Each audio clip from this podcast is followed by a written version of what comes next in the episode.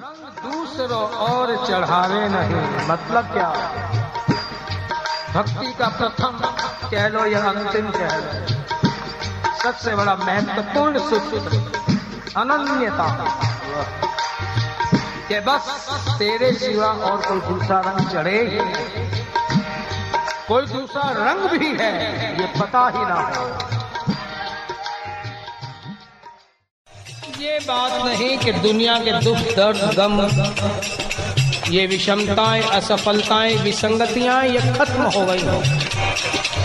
लेकिन कहते हैं, तेरे प्यार की बदौलत किसी गम को गम न समझा तेरे प्यार की बदौलत किसी गम को गम न समझा। और तेरी आरज़ू की खातिर मैंने मौत भी ना चाही। तेरे प्यार की बदौलत किसी गम को गम न समझा। और तेरी आरज़ू की खातिर मैंने मौत भी न चाही।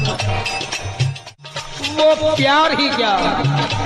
जो दूसरों की शिकायत ही करता रहे, करवाता रहे। क्यों उसके पीरे का इतना बड़ा दर्द मिल गया कि संसार के और दर्द सब फीके लगने लगे? या यूँ कह लो कि उसके अंदर उसकी जुदाई के गम में जो आनंद आया उस आनंद के अंदर ये सारे के जारे जहर इनका असर ही नहीं हुआ। प्रेमी कहता भी है कि मुझे शिकवा करने की आदत नहीं है। क्यों? शिकायत तो कोई इबादत नहीं है। मुझे शिकवा करने की आदत नहीं है, शिकायत तो कोई इबादत नहीं है। और जो शिकवा शिकायत है करने के आदि, समझ लो कि उनको मोहब्बत नहीं है।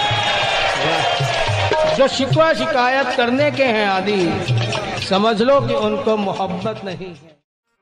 दो बातें होती है फिलोसफिकली दुख और शिकायत। दुख आदमी खुद सहता है, बयां नहीं करता, और शिकायत दूसरों से की जाती है। जब हम अपने किसी की शिकायत किसी से करते हैं, इसका मतलब प्यार में कहीं खोट है। अरे भाई उससे कुछ दुख मिला, चुपचाप सह ले। शिकायत करने का मतलब ये, शिकवे शिकायत। ये एक तरह का पराया पंसा डिक्लेयर करते हैं गोपियाँ भी श्री कृष्ण को उल्हाने तो देती हैं, शिकायत किसी और से नहीं करती। कोई और कहता है यार नंद का छोरा ऐसा है, ऐसा कर खबरदार है, कुछ भी कहा उसके लिए। जैसा भी है, हमारा है। प्रेमी यहाँ यही बात कह रहा है प्यारे मुझे तुझसे शिकायत नहीं लेकिन मेरा दुख है कि मेरे दिल में मेरा यार है, मगर मिलता नहीं